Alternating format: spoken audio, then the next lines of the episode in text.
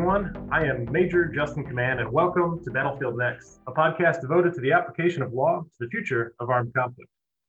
While we love talking about the future battlefield and the legal concepts accompanying that battlefield, sometimes we also love talking about the human component of the U.S. Army's JAG Corps.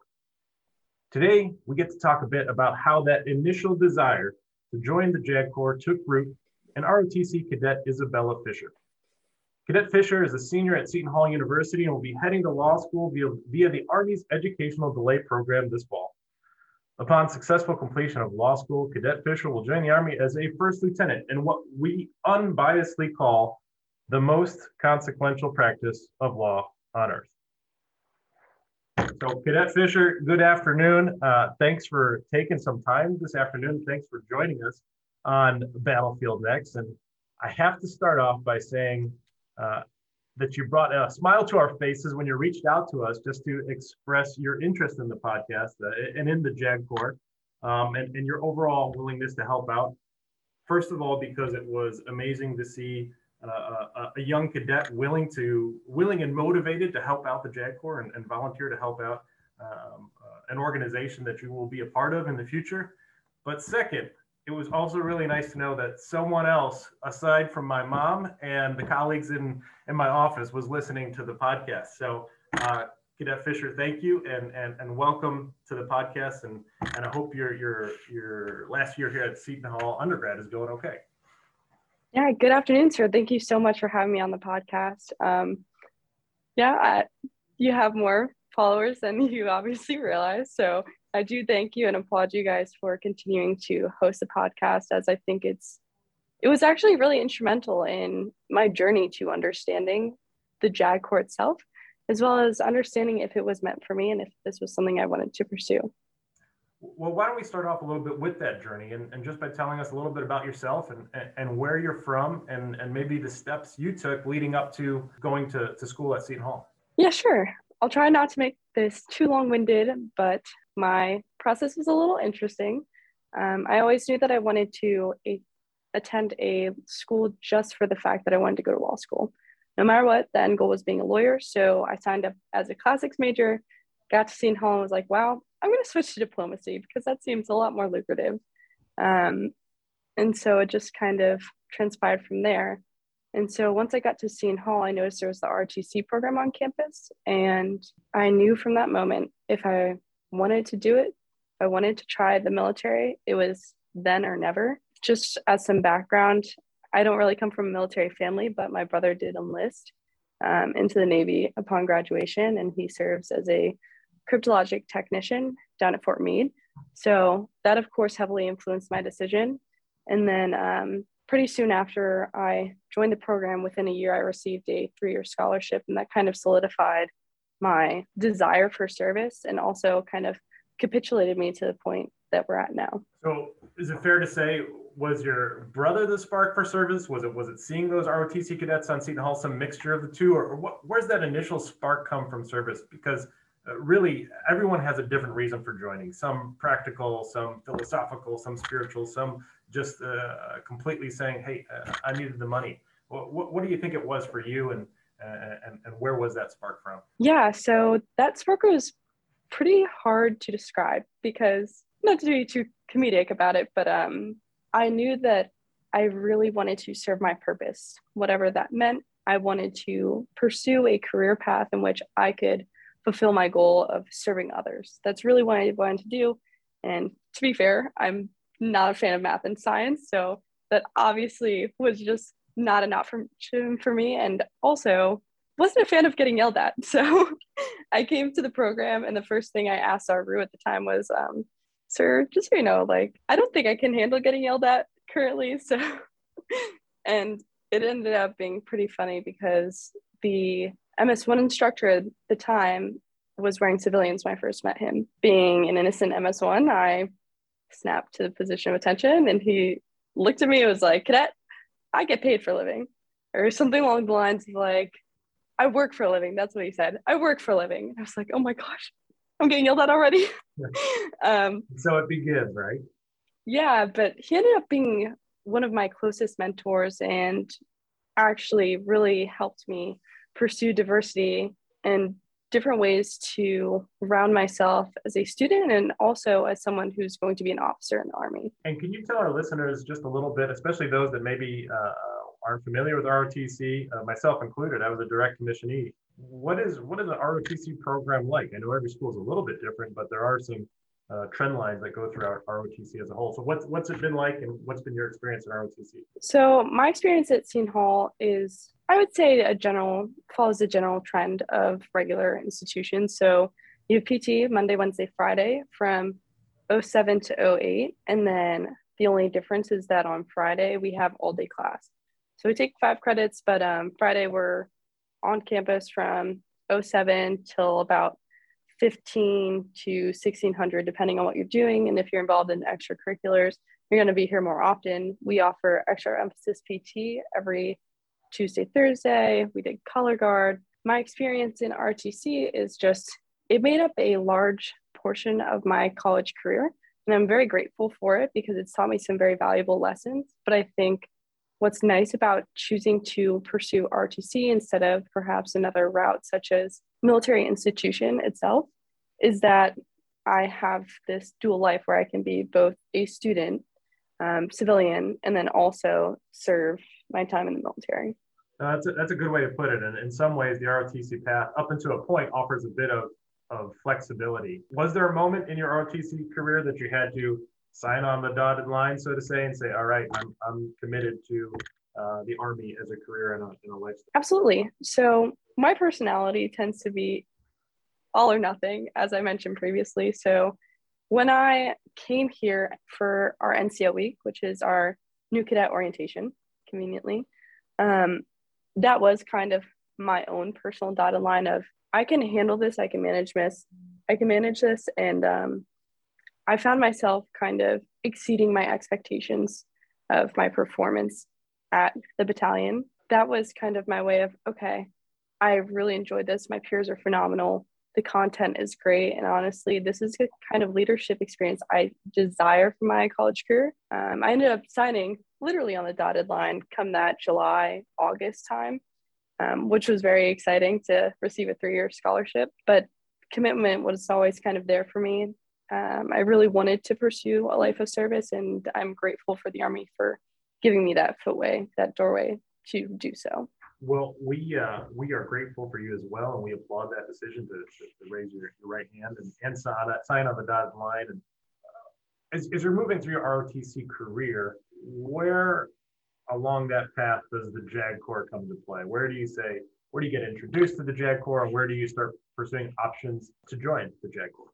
The JAG Corps was a little, um, what's the word? It was like hard to find when I first came in because recall that the just being a lawyer in general was always priority number one. Once I figured out, okay, I'm going to be a future officer, how do I pursue law?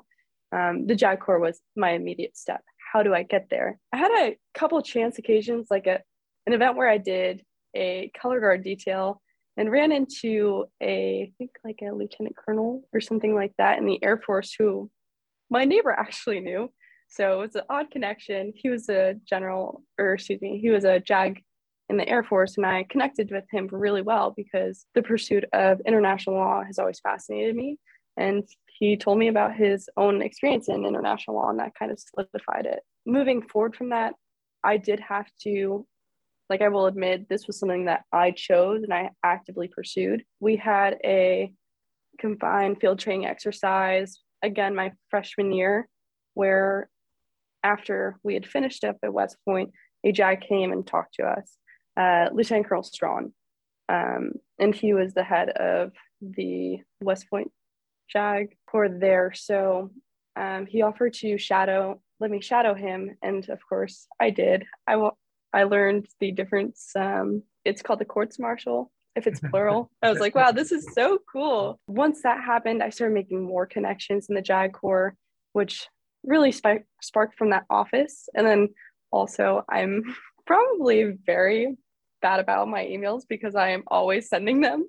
So once the JAG Corps had their branch, their branch day come my junior year, I probably emailed a little too high up got to meet some really great people at the JAG office. So that was wonderful too. And I guess the culminating event for really wanting to do JAG or resolidifying my goals was getting to meet Lieutenant General Risch because he came and spoke to Hall Law as he is a alum from there. And that was just highlight highlight of all my JAG experiences. And right. that's actually how for those listening, uh, Lieutenant General uh, Risch is our is our Judge Advocate General of the Army. So it's our senior ranking attorney uh, and officer in the U.S. Army's JAG Corps. And, and you had an opportunity to, to meet with uh, with him, and he's also a, uh, an, an alumni of uh, of Seton Hall, right? Yep. So awesome. that was a highlight. Awesome. Well, it, it proves the power of, of, of networking, and sometimes it's it's a matter of sending that email that uh, even if you're unsure if you're going to get that response, making that phone call, uh, because for every nine that go unanswered, the 10th that does go answered, you never know what door it might open up uh, and a powerful note on, on networking. So can you talk maybe a bit about the, the educational delay program, the, the actual mechanisms of sending you to law school and, and, and delaying your service commitment to the Army in order to go to law school uh, with the ultimate primary, uh, ultimate goal of, of becoming a judge advocate. Can you talk a little bit about that process? Because admittedly for, for myself, and I'm sure other listeners, uh, I was a little bit in the dark about the process. I know people did it, but I didn't know exactly how they did. Absolutely. First, I'd like to kind of draw a distinction between the FLEP program and the ED program, because these are something you have to consider as you're proceeding through this process. For myself, I didn't want the question of whether or not I would be in the JAG Corps. I didn't like the uncertainty of the FLEP program, which is the Field Legal Education Program. So basically, how they would send you is you'd choose an initial branch, you'd branch, and then I believe within three to seven years is that hit time. Um, you'd apply to get out of the service for your law school and then come back in and join the JAG Corps. At the time that I was doing and submitting my applications for the ed delay or getting ready to, the JAG Corps had switched the FLEP program to be even more competitive because now not only is it just officers, it also included LECs, which is a phenomenal opportunity, but one I wasn't willing to wait. And um, I also recognized that if I was to do any other branch, which was a hard sell for me, it would probably be in intelligence. And from my understanding, leaving the intelligence field is slim to not an opportunity at all. So I really knew that the delay was the best course of action for me. And so, with that knowledge, I pursued it to its fullest. What that application process looked like was a little confusing because I'll admit I was in the dark and I had to do a good bit of research to figure it out, which, you know, led to a kind of rushed LSAT taking to make sure I did it before camp. You have your ed delay application packet, and that's going to look like a PMS letter of rec. And then I think you might need an, an additional letter of recommendation for that your LSAT transcript and a one page essay on why you want to be a JAG or why would you like to join the JAG Corps. And so, can I ask where do you where do you find that that even that initial information? You said you had to do some hunting. Did you find it on a JAG Corps related website? Did you go through your um, uh, your professors, your military science professors, or, or, or, how did you even find it in the first? Yeah, um, my military science professors kind of joke that I'm the most knowledgeable on campus about the JAG Corps. So and they normally shoot people my way versus me going their way. I did some sleuthing. I got the initial website for the JAG Corps, but I found it to be a little confusing, as in it's primarily meant for people who are already in and not necessarily those who are looking into it. Um, but of course, Lieutenant General Risch worked on this one website that is providing and developing resources for those interested in the JAG Corps, which was really awesome when I did this research, it took me to the same page, which is the application page, which you're either the direct commissionee, a EDELAY app, or the FLEP app. And it's almost like a very basic synopsis of what to expect and not a definitive timeline. So I knew that, you know, when I came back the fall semester of my senior year, I would definitely have to apply early on. I knew that the board was going to meet sometime in October, and I knew I'd find out sometime November ish. No clue. What my timeline ended up looking like was a little sloppy. I found out, like, definitively that I do need to take my LSAT before I went to camp. Okay. Now I'm looking at a June LSAT. I've got T minus like five months to prep, which is doable, but to be fair, you really want to get over 150 to solidify your results. And of course, you want to get over 160 for the institutions you're looking for. With that being said, I prepped, took my LSAT in June. Two weeks later, shipped off to camp for 40 days because of the additional 10 day quarantine period.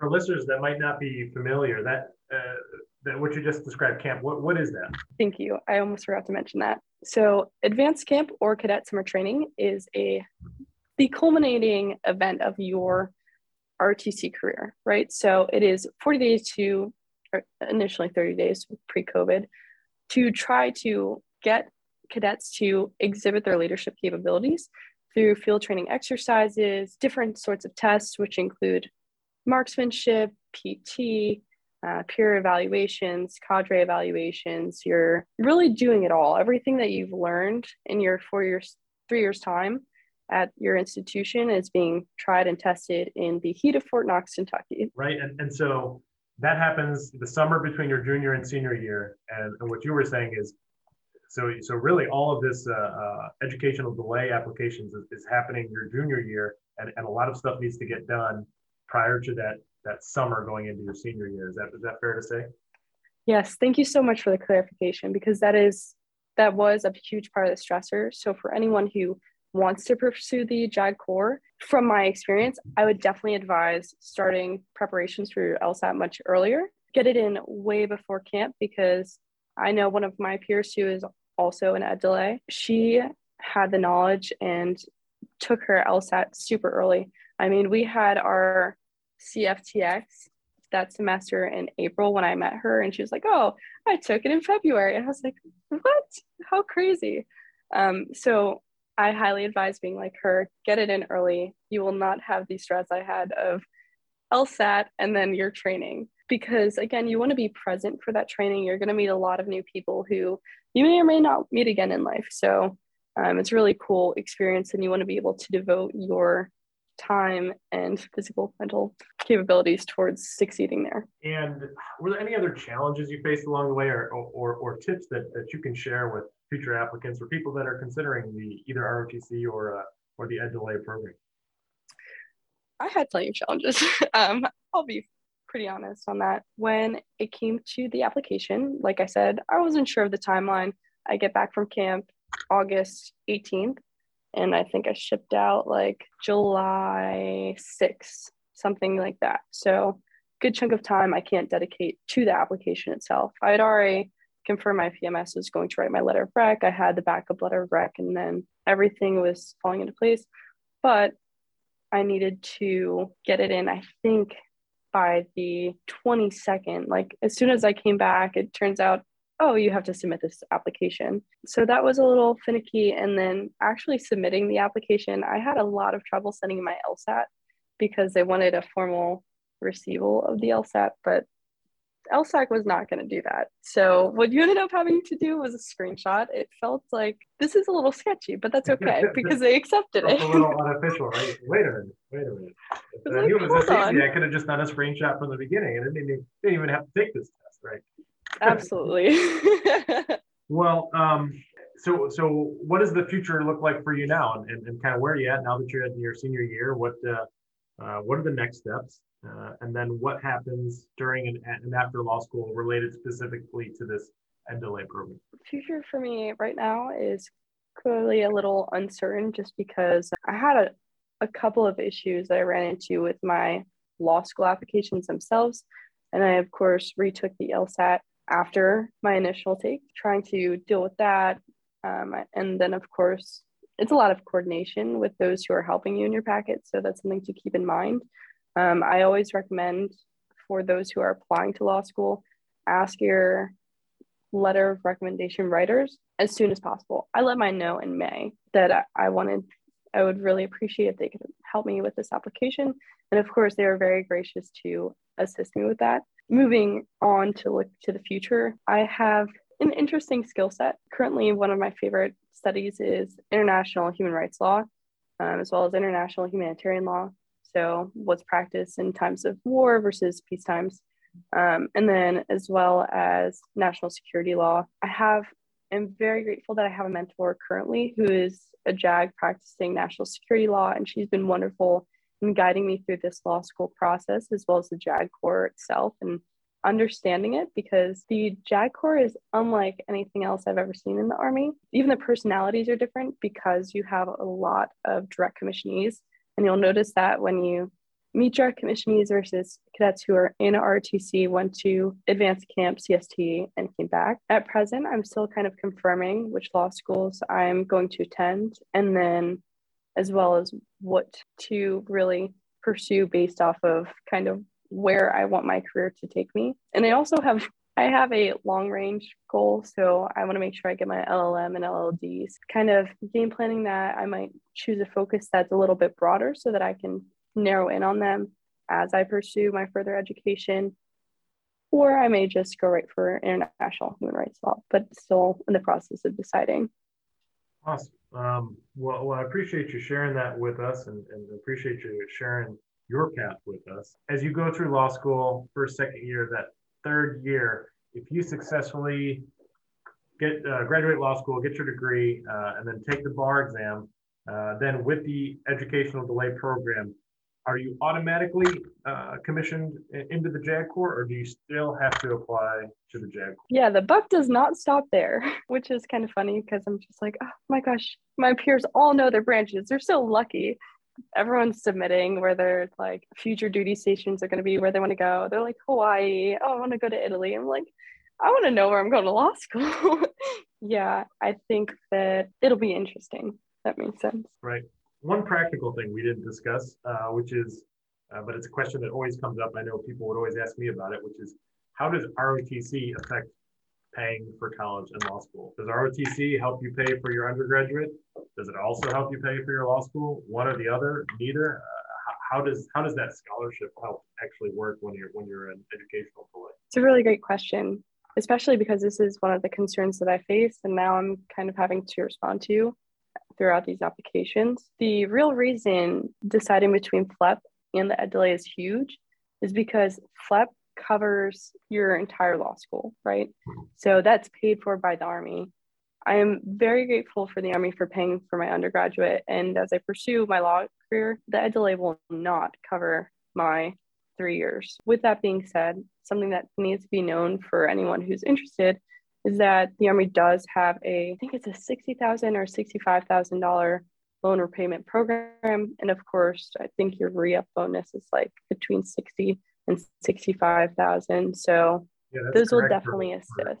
Anybody listening, that's uh, there's a student loan repayment program at your fourth year or so of service. If you decide to dedicate an additional four years, so bringing your total to around eight years of service, there is a monetary incentive to do so designed to, to acknowledge the additional schooling and, and potentially the additional debt that you took on uh, for that schooling.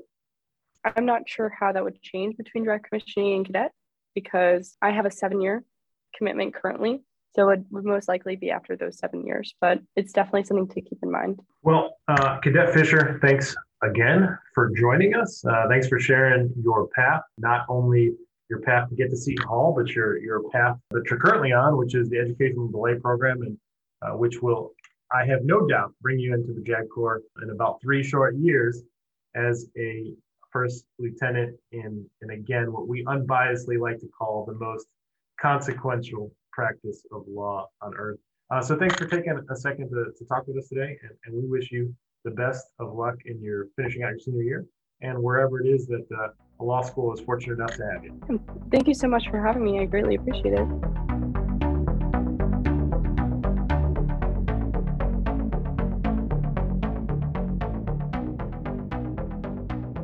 Interested in providing material to the JAG Corps' Future Concepts Directorate?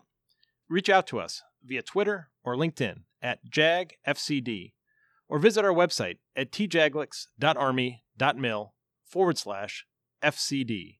That's tjaglcs.army.mil forward slash FCD. Always on the lookout for the next guest, topic, or discussion. As always, the views expressed on the podcast are the views of the participants and do not necessarily represent those of the Judge Advocate General's Legal Center and School, the United States Army, the Department of Defense, or any other agency of the United States government. Reference in this podcast to any specific commercial product, process, or service, or the use of any trade, firm, or corporation name is for the information and convenience of the public and does not constitute endorsement, recommendation, or favoring by the Department of Defense. Thanks for joining us on Battlefield Next.